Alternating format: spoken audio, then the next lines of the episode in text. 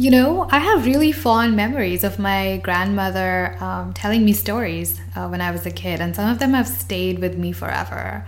Um, some of them I still kind of remember uh, pretty well, and and I was just thinking about the power of storytelling.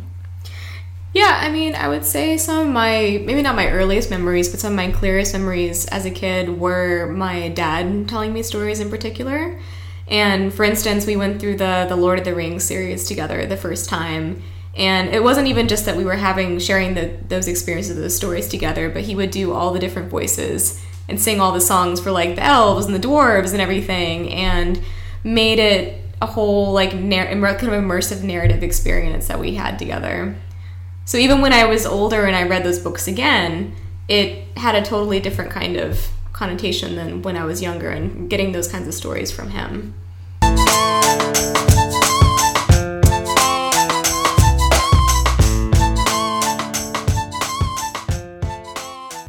Welcome to another episode of the Reproductive Justice Happy Hour. I'm your host, Kristen. And I'm Suri. And we're here to help you find your Desi Videshi feminist happy place. And today we're going to talk about the topic of storytelling, in particular storytelling about abortion, which is a topic that is near and dear to our hearts. Yeah, and um, I think it's it's an important topic given the power of storytelling and how it has been used uh, over the last few years to both build a community of uh, women uh, who are sharing their abortion experiences, but also to advance uh, advocacy on abortion. And I wanted to begin today's episode by uh, using the example of um, a very powerful story that was shared by uh, Shivana Jorabar, um, a feminist activist. Um, Which was your shout out in our Racing Cast episode, I believe. She was, yes. Um, and I would really encourage our listeners to go back to that episode um, and uh, check out her article as well, which is uh, available on Bustle. Um, And I think that story has stayed for, uh, for, from me because um, it was such a fresh narrative from a woman who was really talking about, um, you know, unapologetically about her uh, feminism, about her religious beliefs, um, about her abortion experience, um, and really just tying all of that together to say how her religion has actually not um, kept her from talking about issues that she passionately believes in, but has actually helped her to become more active uh, and more uh, committed to working on these issues. And yeah, I love this story for all of the reasons that you've already shared. And I think in particular, I mean, she takes us through experiences she had in her childhood and then as a young woman, and seeing some like double standards in her local temple, but also the things she loves about Hinduism, and how like the stories of learning about different goddesses when she was growing up also influenced her in a positive way. Um, and yeah, I mean, I think the, the, the takeaway from her narrative is just like abortion is the center of her, her article, but it was one important thing that happened in her life. And it's a, like a common experience a lot of women have that is integrated in their lives. It doesn't just happen somewhere iso- out there. Yeah, it's not an isolated uh, experience, or right? Experience, yeah, yeah. And I think abortion storytelling has really become uh, a powerful way to uh, build empathy around abortion, uh, to really uh, talk about the diverse um, experiences that women have when it comes to um, having an abortion. Um, and, you know, there's also been a rise in, um, you know, the number of initiatives, for instance, that have been working uh, on abortion storytelling. You have We Testify, which Shivana works with. You have Exhale, the One in Three campaign. Sea Change is a lot of work around um, around stories about abortion. And also we have Voice Your Abortion, yes. which was uh, which is India's first abortion storytelling platform. Um, But also we have Melissa Madera's uh, The Abortion Diary. Uh, we have um, Love Matters India, for instance, sharing right. uh, abortion experiences. So there's been, a, you know, a, I think a, a, a big uh, change in the way how abortion storytelling has really become this powerful uh, strategy to talk about abortion and um, advocate for abortion rights. Um, but maybe we should get back to the basics of storytelling around abortion and how did it really sort of Uh, become a, a useful strategy for activists and storytellers um, to advance uh, a conversation and discourse on abortion. um, and how did it really also have implications on policy making around abortion? So one of the first times that we see abortion storytelling used as a strategy uh, to influence policy and legal change was in nineteen seventy, in a landmark case that was challenging New York State's abortion ban.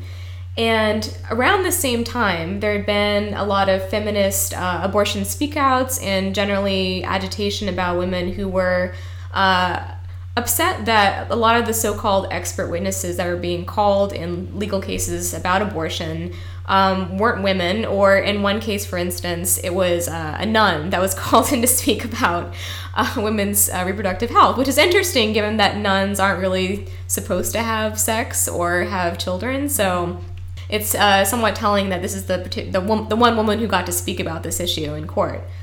So In, in support of this case, the, the lawyers were looking to get maybe ten or twelve women who would act as, uh, who would give their testimony about the links they had to go to in order to access abortion, which was illegal at the time in New York. And even though uh, abortion had been sort of like a, a silenced issue at the time, and again, it was not like something that women were legally supposed to access, they had just an absolutely overwhelming response and eventually used the testimony of more than one hundred women uh, in support of this case, and they won the case. And this yeah, laid I, the foundation for Roe versus Wade in the Supreme Court a few years later. Um, yeah, I think that's very interesting because, you know, perhaps that was the first time anyone really asked women about their abortion experiences, and maybe women had just been waiting for someone to ask that question. Like, what is it like for you to have an abortion when it's illegal, and what are some of the reasons that you might be wanting to have an abortion? And I think women were really looking that space to be able to share those stories. Um, so that's really interesting that you say that they had such an overwhelming response. But another interesting side note to the story, one of the lawyers who was fighting uh, the nineteen seventy abortion ban uh, in New York was uh, Emily Jane Goodman, um, who was, you know, trying to secure all of these testimonies from women.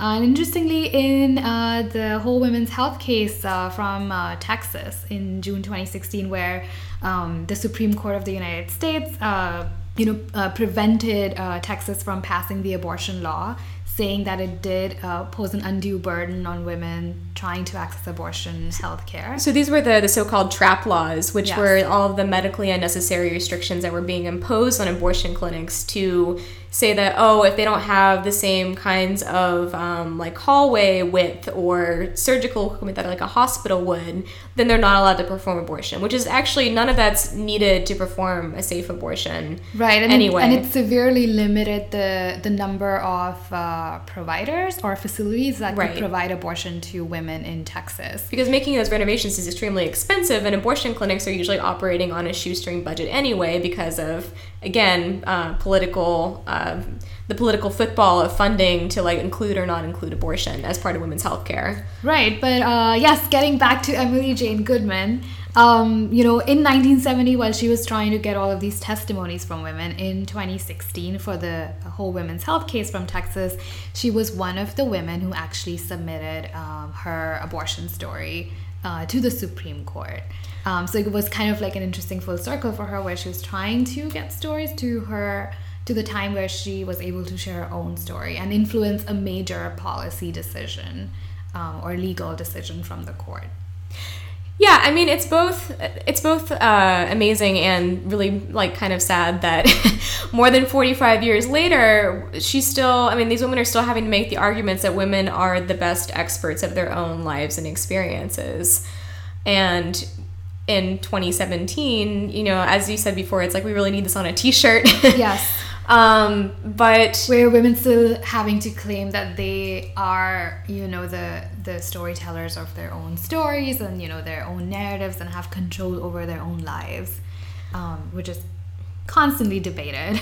And it just shows that we really haven't learned from our history that much, because as a lot of the accounts from the nineteen seventy case demonstrated, the it's not that restricting abortion or criminalizing it doesn't actually reduce the number of abortions, but it does mean that the means women have to resort to in order to get abortion are unsafe and financially exploitative Um, for instance, there was one woman who was an anthropology student, and she looked up in her local like college library all of the like different folk remedies she could do to self-induce abortion. And after consuming one of these concoctions that she had read about, she got a rash so bad she was able to pass it off as German measles. And that actually allowed her to get an abortion because measles can contribute to fetal abnormalities. Um, so she found a, a loophole there sort of by accident, but she also could have killed herself. I mean... Right. Um, yeah, and I think another very, um, you know, important aspect of storytelling is also that in nineteen seventy, these stories uh, was the first time that people were able to understand the social and cultural stigma and barriers that women uh, were facing uh, in terms of uh, getting an abortion, a safe abortion, right? I think before that, like you uh, rightly said, people relied more on like expert testimonies, which were, I guess, mostly men who were or medical nuns, doctors. Or nuns. Which I'm not saying nuns aren't women, but it's an odd choice nevertheless. Um... Yeah, and I think people, and even like justices sort of like deliberating on these cases, did not really understand what was the, the silence and the shame and the stigma that women faced every day um, owing to the illegal nature of abortion um, at that point, and even now. Uh, and I think that's where the stories come in, where they really help people to understand a woman's experience of why she, for any reason, would want to have an abortion, but also understand... Um, and build empathy around, you know, someone who's trying to get that um, uh, abortion for whatever reason. Yeah, and another significant finding of this case was just that they, you know, they were looking for ten or twelve people, and they had such an enormous response. Like, I don't even know, like, if that if those one hundred cases they chose, that might not have been the totality of women that they interviewed for the case. And understanding for the first time and publicly expressing how common abortion is as an experience that a lot of women will have at one point in their lives, um, sometimes multiple times. Uh, but again, because of the silencing, it's like, I think that, I mean, even now, it's like, we probably all know somebody who has had an abortion, and, or we have had an abortion. Yeah. Um, One in three women in her lifetime will have an abortion. So it's right. It's we'll have at least one abortion. Pretty likely we know someone who has had an abortion. And the other side, idea that somehow it's still a rare and a rare experience that should, you know, someone should be embarrassed about, and that's just not the case. So what we've learned from abortion storytelling over time, and what advocates will often say about it, is that women should, must be able to talk about their abortions because these stories are really powerful. And we're going to talk a little bit about some of the reasons that we think um, storytelling allows us to connect with one each one another about abortion uh, in a way that perhaps other types of activism don't um, don't create those same sorts of spaces. But uh, they also may form really compelling arguments for policy change, as we see in these two examples. And they can also serve to normalize abortion um, as an essential and legal healthcare service. So again, like showing like how common it is, and clearly women need it, because if safe and affordable abortion isn't an option, some pretty bad things can happen.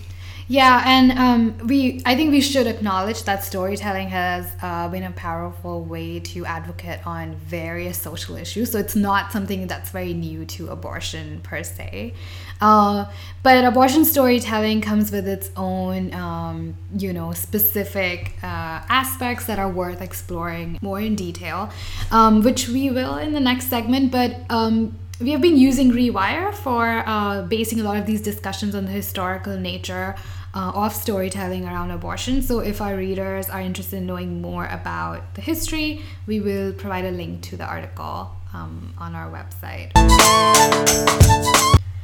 So after that fascinating history of how storytelling uh, around abortion uh, sort of originated, I think it's uh, it's also worth talking about, uh, you know, one of the statements that you mentioned earlier, which was women are experts of their own lives, which is so true. Um, and somehow we... It's so doubted all yes. the time. But, you know, it, it, it raises an interesting question, because uh, we say that, yes, women uh, should be able to share their stories without judgment and stigma. Uh, it creates a way to uh, build empathy. It really tells people about what's happening in women's lives through women. Um, but we also know that abortion stories, um, you know, sometimes have been used, uh, and perhaps sometimes rightly so, to um, uh, create a more normalized discourse on abortion, to reduce abortion stigma, and also to advance uh, political change around abortion. But it has been used by both pro-choice and anti-choice lobbies, uh, and sometimes used to advance their own vested interests and agendas in terms of how they perceive abortion as a political issue. Um, and my worry sometimes is that in in doing so, where, you know, abortion stories are being used by either side, um, we somehow lose uh, the storyteller, which is the woman who is actually sharing her story, and she becomes uh, sort of a pawn in, you know, the bigger mm-hmm. political agenda that either side might have. And I was wondering what you thought about what we can really do when we say that we should honor the stories that women are sharing, but not just their stories, but women as storytellers themselves. Well, I think there's a number of practical suggestions um, that we would like to highlight here, but I mean, I think that at at the core, it's just like, even though we know that these stories can be very, very powerful and very effective means of uh, shifting public mindset about abortion or making a case for like a particular um, a particular legal challenge, the the story always has to belong to the storyteller, and it always has to be up to that person to decide, like, at least at, at least the first time they tell the story, like how they intend for that story to be used. And unfortunately, you know, once a story is out there in the public domain, it's really hard to say what's going, like how that story is going to travel, like what the afterlife of that story is once it's published on Facebook or whatever, like even if it's an anonymously uh, right. recorded story. Um, but at the, you know, the very least we can do is honor the original Um, intent and desire of the storyteller when we are listening to their story, and especially if we're going to be sharing that in a wider forum. Yeah, and I think in you know in addition to asking women if they would like to share their stories, and many of them are actually really eager to share them, we must also ask them if um, if and how they would like us to share their story. For instance, um, you know how much of the story do they really want out in the public domain? For instance. Uh, what is the medium of storytelling that they would prefer um, that uh, activists or storytellers use to uh, share their stories? Like all of those questions are, I think, sometimes are overlooked. Once we have the story, we ha- we are like, okay, let's forget about the person who actually uh, owns that story, and you know, and then we kind of it gets a light of its own, and we kind of use it for various other uh, advocacy or um, you know different uh, strategies to advance uh, abortion discourse.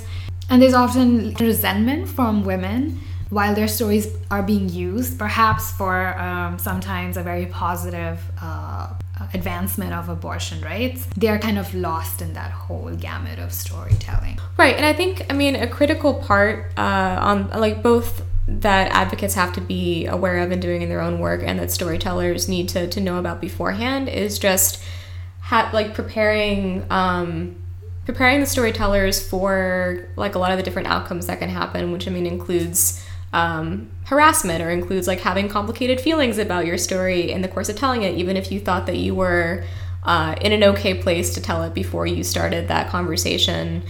And building support networks of non-judgmental and vetted individuals that can offer um, that can offer all kinds of support. I mean, it might be legal support. Uh, in a harassment case, it might just be a network of other women who have had abortions or also shared their stories about their abortions to lean on each other in what can be a, a difficult um, process sometimes. And having, if you know, if desired by the storyteller, and as much as possible, an ongoing engagement with them after they share their stories. And so they're not just providing this... Um, this evidence for a case, or like this example of like, you know, see, abortion's not all bad. Um, and so that ideally the storyteller uh, understands that she's being seen as a full person and not just um, as political fodder for one side of the argument or another. And I think, yeah, it's, it is also important that, uh, you know, the woman or whoever is sharing their abortion story has the right to... Um, know how that story is being used, um, and they and they also have the right to um, not use that story if they feel, you know, it's not sort of aligning with their beliefs uh, in terms of their politics around abortion. Um, and these are, I think, more ethical questions for activists or advocates working on abortion rights. Um, but as Exhale calls it, um, the ethical storytelling framework, which is so important now that we know that anti-choice lobby has actually co-opted a lot of language that was initially used by pro-choice uh, abortion rights advocates um, to talk about women's health, for instance, has now been co-opted by anti-choice activists. Um, and I think they've really kind of studied these stories and testimonies from women uh, and somehow adapted it to their own um, vested interest, um, which is dangerous, I think. And it um, it is a great disservice to women who are actually Um, you know, coming forward with their stories, um, and in in a way being brave about these stories at the cost, uh, at the personal cost, or um, of being banished or abandoned, or um, you know, some some of the other repercussions that can occur if you share your abortion story publicly. Yeah. So another example of that in a like a landmark legal case was in the two thousand seven U S Supreme Court case Gonzales v. Carhart, where the majority opinion was swayed by what was actually an anti-choice brief, but it was um, a brief that contained uh, narratives about abortion that were very, had been very traumatizing, they were very negative, and the, I think it was, I want to say it was Kennedy who swayed the opinion, but in, in writing his majority opinion, he said that it was because he felt this empathetic connection to women's stories that he thought that abortion should actually be more restricted. So the so stories using, worked, actually. The stories worked. Like, yeah. They were effective. But just not for the, but not, the benefit of women. Well, right. Not toward, um, like, making abortion more available to a larger number of people. So, I mean, yeah, we should be cautious about... Uh, when language of like about women's health or human rights is being used for used for ends that don't really have social justice in in mind, um, but I also on this point I, I want to uh, bring to our attention the fact that it, it's not just opponents of abortion that can use stories unethically. Um, a lot of times, advocates for abortion can be very pushy or have like an agenda in mind for how they want to use stories. And in trying to, I mean, maybe they have good intentions, but in trying to get a particular kind of narrative within a particular time frame, they they only want women to talk about the positive aspects of abortion. Um, so, for example, Melissa Madera, who is the founder of the Abortion Diary podcast, has said that a lot of times in pro-choice circles, she actually has a really hard time because in trying to get those particular narratives, the movement has really um, actually ended up stigmatizing other people's experiences because the only experiences that they want are those that fit into this box of like, I made this choice and everything's fine now. I don't have any complicated feelings about it. I'm never sad. I'm never upset. Uh, I didn't have grief. And that's not realistic because women have a lot of different feelings about their abortions, and sometimes it means grieving. And um, and Melissa has also uh, discussed in or the context of her podcast, uh, like post-abortion rituals, for instance, that a lot of they might not be religious rituals per se, but that a lot of women find that they they want to do something to mark the occasion of the abortion and to process their feelings.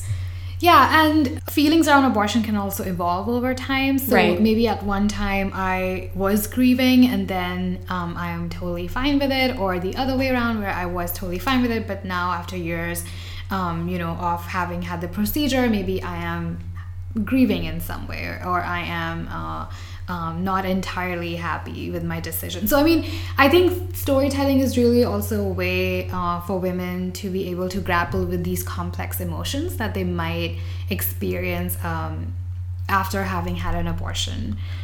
Um, and, you know, pro-choice activists can also do a disservice when we do not acknowledge uh, these diverse experiences that women um, can and do have. Uh, Which around I, abortion. Yeah, and on that note, I think it's another important aspect of like staying in touch or providing support to the storyteller after the initial story has been shared. Again, like as much as is possible and as much as the storyteller desires, because it could be that in the moment, um, she's totally fine and doesn't need any uh, outside resources or to be connected with a network of people. And then who knows, maybe six months later, she has a different feeling about it because something else has happened in her life or she's just had more time to think about it. And if we're only interested in getting that story and not interested in the person who's telling that story, then we're not really doing our jobs. Right. And I think part of the ethical storytelling is also, again, putting the storyteller at the center of that storytelling process. Um, and what you mentioned, I think we were talking about it earlier as well. Um, you know, even the follow-up process after the story has been shared, it's really important to maybe check with the woman or the person who's sharing their abortion story about how is it that you would like me to follow up with you? Maybe, like you said, could be that they don't want to be in touch at all, or they might want some help with counseling, for instance, uh, or they might want to connect with other women who have had, you know, similar experiences. So I think all of that is part of the follow-up process. And these are some of the things that we really have to keep in mind uh, if we are using storytelling as a way to advance the discourse on abortion. So just chiming in here with some tips for ethical storytelling on abortion. So if you're an advocate, uh, please remember to support the full story or the person who is sharing their experience with you. Uh, prepare your storytellers and provide support for privacy and against um, harassment and the response they might get from the media. You should offer some sort of compensation. Uh, whether or not your storyteller chooses to accept it, you should at least give them that option. And ongoing engagement, as you mentioned before, can be a crucial part of a storyteller feeling that they are valued for more than just their particular narrative. These tips are brought to you by We Testify. So abortion stories are actually never just about abortion. I think there's so much uh, more uh, because they really shed light on uh, the varied experiences that women um, have with regard to the multiple um, identities that They, women and people actually that they uh, inhabit across different times and context, um, and I think that lends itself really well to the whole reproductive justice framework, where we're really trying to uh, understand the, the the embedded interlinked op- oppressions that people face, um, but also really bring to light the nuances uh, that women Um, experience when they are trying to make a decision around abortion. So it's not just that they're like, oh, I had an abortion and this is how I felt, but it kind of starts with uh, multi- multitude of things that they have experienced in their life before having an abortion and after having an abortion, right? Um, and I think it's really important because it also allows us then to not look at women as a, a monolithic group. Uh, we um, can also think of uh, stories, for instance, coming from queer women if they had an, had an abortion, or a sex worker, or a Dalit woman, and how she would experience um, that uh, part of her life very differently than, say, a single woman coming from an urban location or an upper caste, um, or women of color in, uh, for instance, Texas, who uh, faced uh, perhaps a disproportionate burden on trying to access abortion services compared to white women in Texas, uh, who may um, face similar hurdles, but uh, sometimes it's easier for them to kind of travel to these communities mm-hmm. because they are closer to where abortion services are available compared to women of color. Yeah, you're touching on a couple of really important points here. I mean, and this is like, again, the point that a lot of mainstream um, like pro-choice or feminist movements often miss, and as we discussed in the race and caste episode, this is because sometimes, or like often, too often, they are led by white or upper caste women who are from, as you say, wealth, wealthier social locations. Um, so in making the fight about abortion just about abortion and saying this is the only important thing that happens in the lives of many women, Uh, we really miss an opportunity to understand the context of how uh, how difficult and like all, all the different kind of like nuanced complications um, women might experience just to kind of get through their lives and, and live them as they would like, and to uh, like have the power to be the experts of their own lives. Mm-hmm. So we have been talking a lot about storytelling today, and here are some quick reminders brought to you by We Testify for storytellers. Your story is your story. meaning that you get to share when, if, how, and where you're going to tell your story, and that should be a collaborative process with the advocate. You don't have to answer all the questions. Do your best not to perpetuate stigma when telling your story, because all abortion experiences are valid, even those that differ from yours. Use I statements. Don't make up data, so no alternative facts, please. And don't read the comments, because you know how that goes. Because people are horrible, just in general, but especially when it comes to things like abortion. Make sure you have your community care plan in place, and that means prioritizing your own self-care as well. So drink water, take your meds, and call your person if you need some extra support. An interesting example of what you're saying is, I think, the Abortion Diary podcast, which is really a space for women to uh, share their abortion experiences and their lives uh, with all its imperfections, um, without being held hostage to any one particular perspective or political agenda. And it really gives women that space uh, uh, to, you know, honestly share what they uh, experience with regard to their abortion um, stories, um, without feeling an, uh, any shame or judgment from one particular uh, side of the story. Yeah, and so then when Melissa speaks about the reasons that she had for starting the podcast, um, she both... And yeah, we are talking about Melissa. Yes. With this podcast. Um, she frames it both in, in terms of, like, coming from an, you know, an intersectional perspective, like, she didn't see any stories that actually um, related to her experience, like, as a first-generation Latina, as a Dominican, as a bisexual woman, and as somebody who had an abortion. Like, she um, saw that there was a real gap in the kinds of, like, very linear narratives that were being portrayed. And also, as you're saying, like, ones that didn't already have an agenda in mind. It's like, can't there just be a space to for women who've had abortions to share information about that and to support one another? And so, given that she was seeing that there are podcasts about just about everything else, she decided that she would start one about abortion storytelling. Yeah, and uh, it's it's yeah, it's really fascinating because uh, you know, she's really using the podcast now as a way to build a community of women uh, who can connect to each other. Because she does uh, this both on and offline, we should mention. Right, and um, and she's really able to do this, and I think this is uh, very important for us because as podcast hosts, uh, we are also um, storytellers in a way. Um, and we are also uh, using podcasting to connect to other people and talk about issues that are not openly talked about.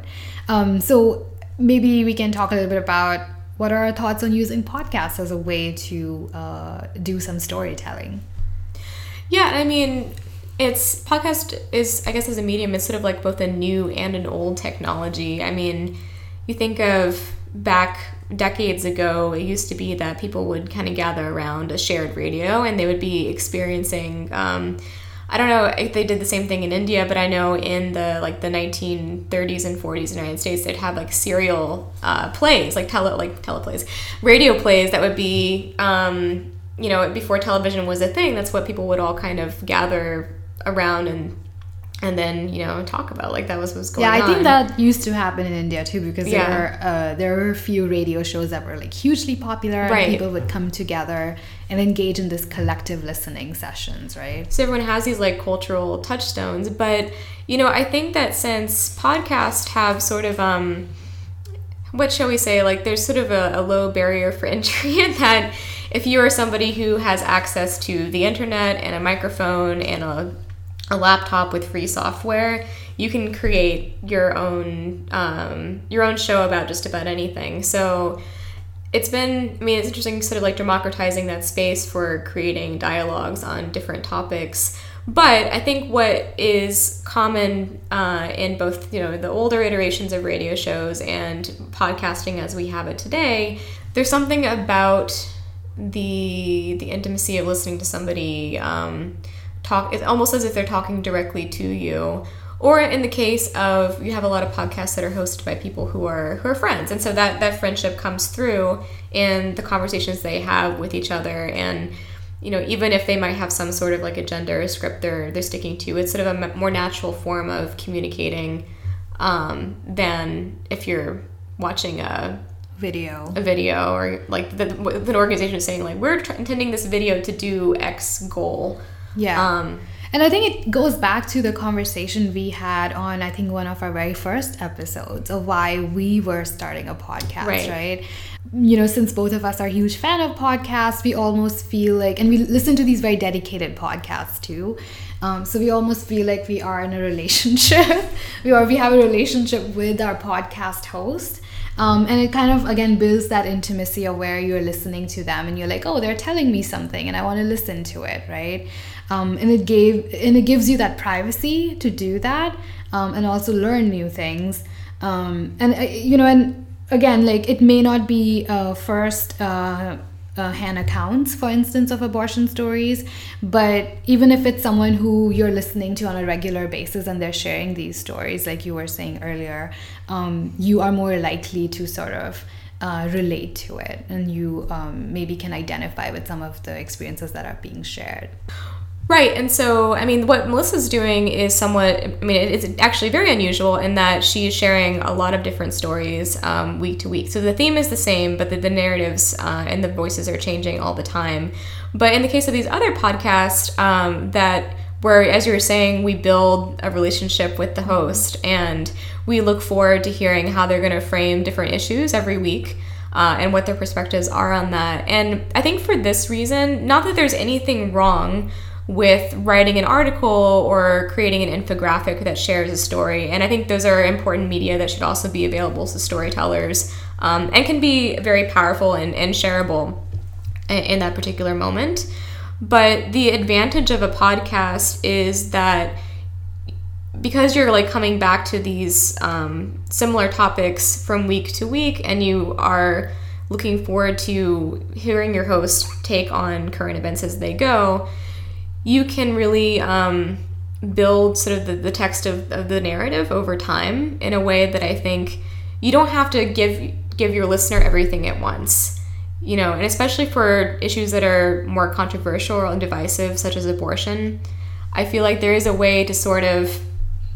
No, I don't, I don't want to say that you're like babying your listeners or easing them into it, but you can kind of go in in different ways around an issue and through an issue, and maybe it, the point does not connect with somebody the first time around, but you frame it in a different way later on, and then there's like that aha moment of like, oh, and I, and also that they've been hearing this over time from somebody that they they trust and they enjoy listening to. I think that if you get listeners who are actually committed to um, sticking with your podcast over a long period of time, then there's there's something like a potential for like that kind of sustained engagement for a story that you don't necessarily get with those other formats.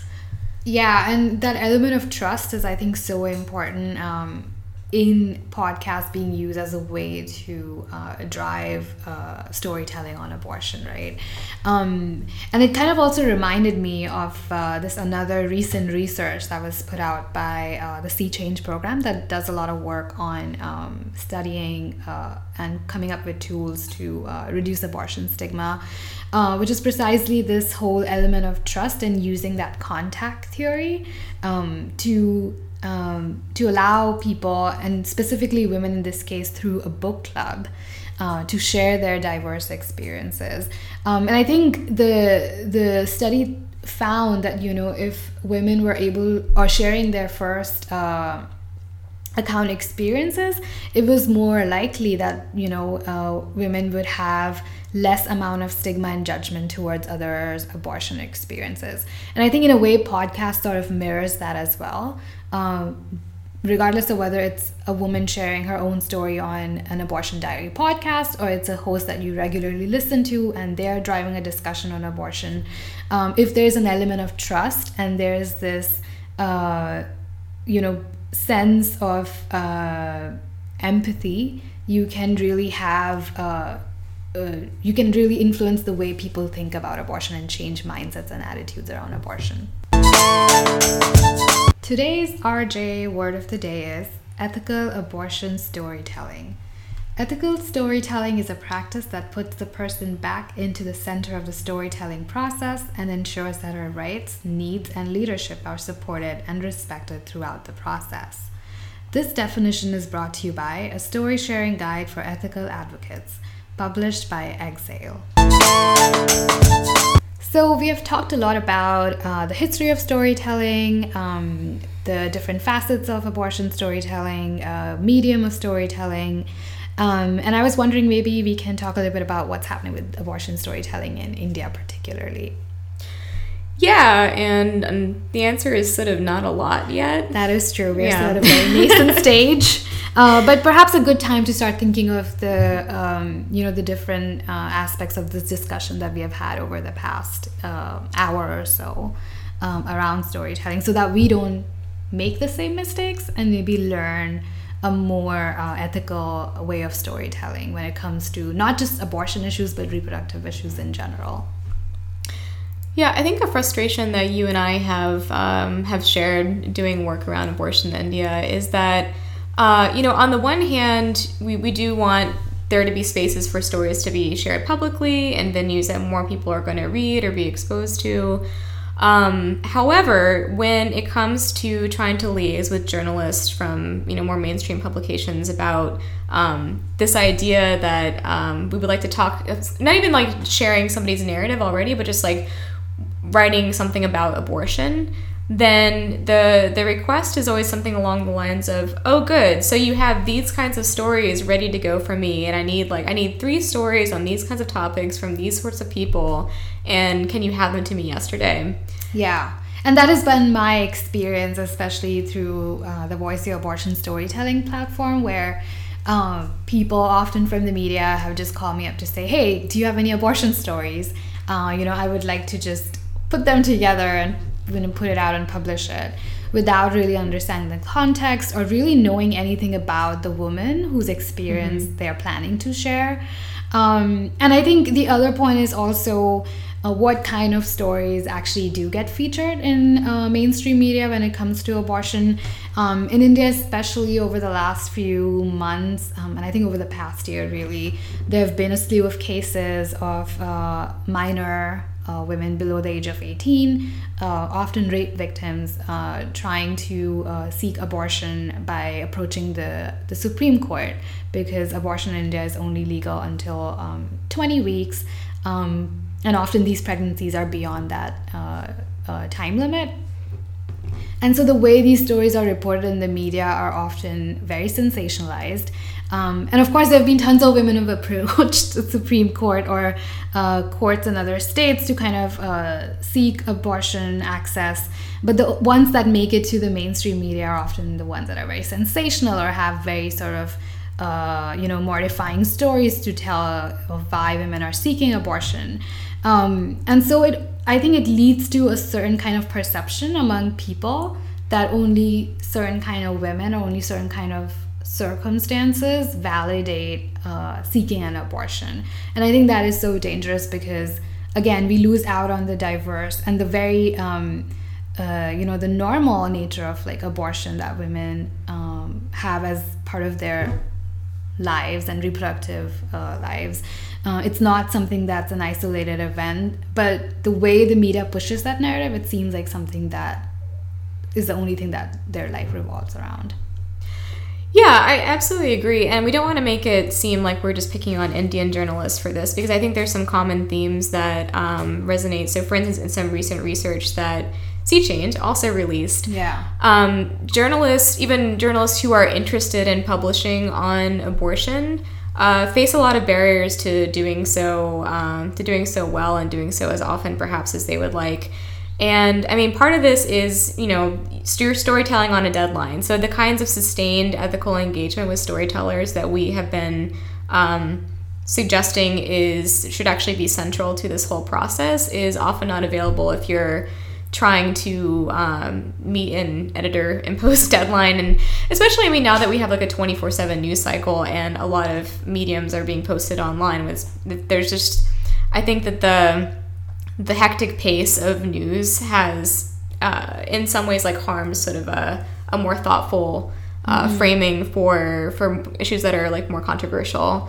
Um, and also, you know, another point that's brought up is, I mean, journalists do face harassment for bringing these issues to light, and they might face harassment in their workplace, um, but they also face har- harassment online.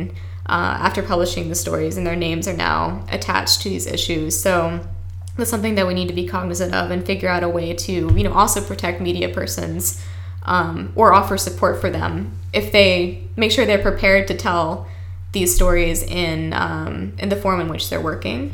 Yeah. I think it also reminds me of the point that perhaps we haven't touched upon a lot, but who is the audience that we are catering to, right? When we are right. thinking about these abortion stories. So um, for mainstream media, if the idea is to really uh, create awareness around abortion as a women's right and, uh, you know, connecting it to issues of bodily autonomy and um, control over their uh, reproductive lives, um, I think the story then has to kind of follow that follow that uh, agenda as well. I mean, that I think that's what mainstream media should be doing, is to create awareness around the law. Right, and we're talking about barriers. How the journalist is framing the story, not what the storyteller who's had an abortion has right, to has yeah. to say.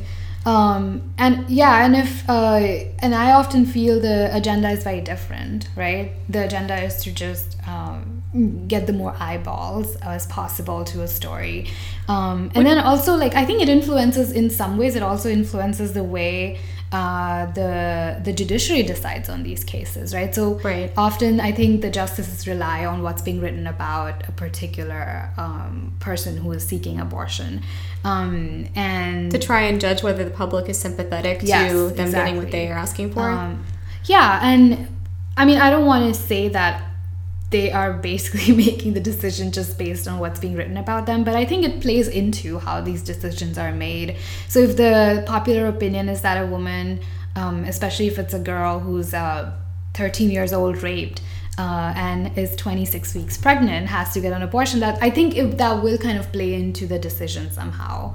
Um, so we have to be really careful of how these stories are reported on, and then how not just the public, but other institutions uh, in the society are perceiving that abortion experience.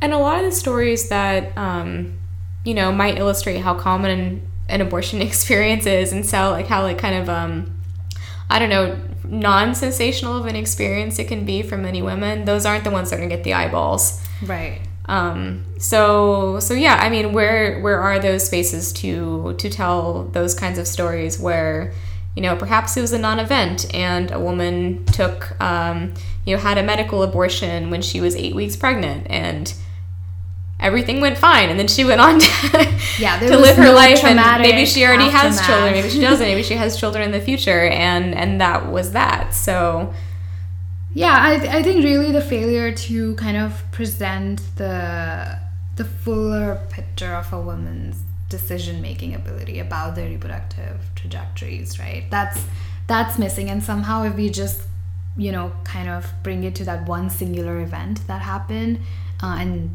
change the women's life forever, um, that's what captures people's interest, I guess. And so somehow the stories which are not as sensational or as surprising or as traumatic never make it to the media. Uh, but that doesn't mean that abortion is not a normal experience for a lot of women. Kristen, what is something that really annoys you? Hmm. So recently, I've been really stuck on the the way that a lot of British people say the word pasta. How do they say it? Pasta? Which makes absolutely no sense to me, because they're so much closer to Italy than a lot of the rest of us, and yet that's how they choose to say the vowel in that word. Um. Yep, agree. That's strange, but maybe not annoying. I suppose that's true. Uh, when I think of something that really annoys me, and in fact actually, like, really pissed me off, it's that a lot of people today can't access safe and affordable healthcare that includes abortion. That totally pisses me off too. But you know someone who is actually working towards improving access to abortion for people everywhere? INROADS, the International Network for the Reduction of Abortion Discrimination and Stigma.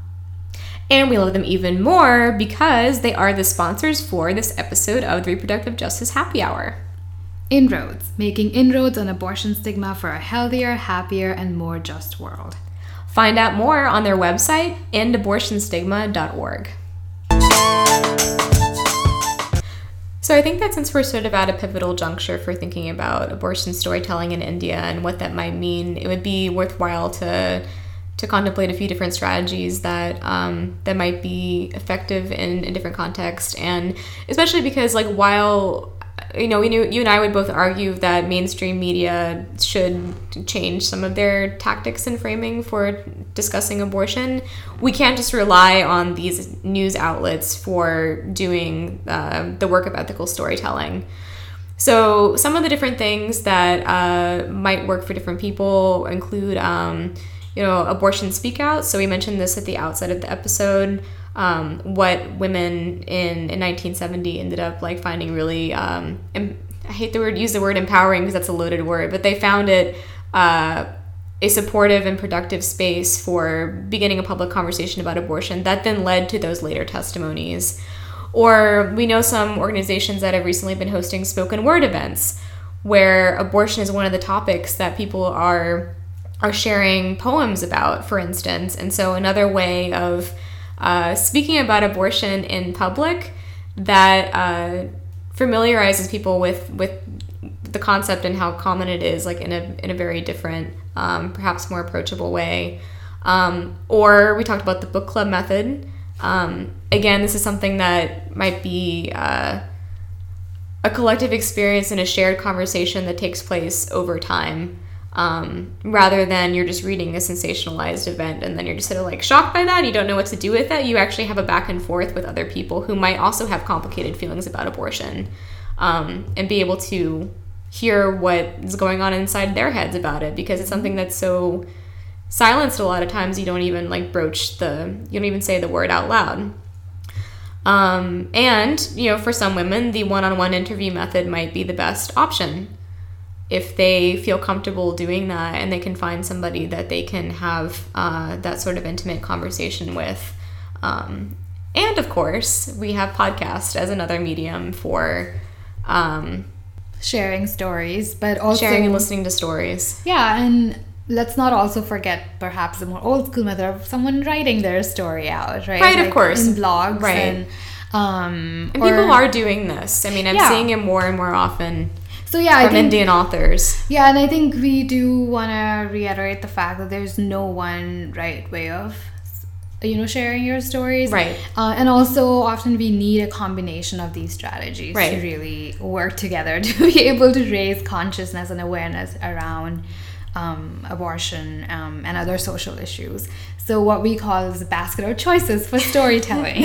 You know, give these different options or enable women to uh, have these different options when it comes to storytelling is also very much a part of uh, ethical storytelling uh, process.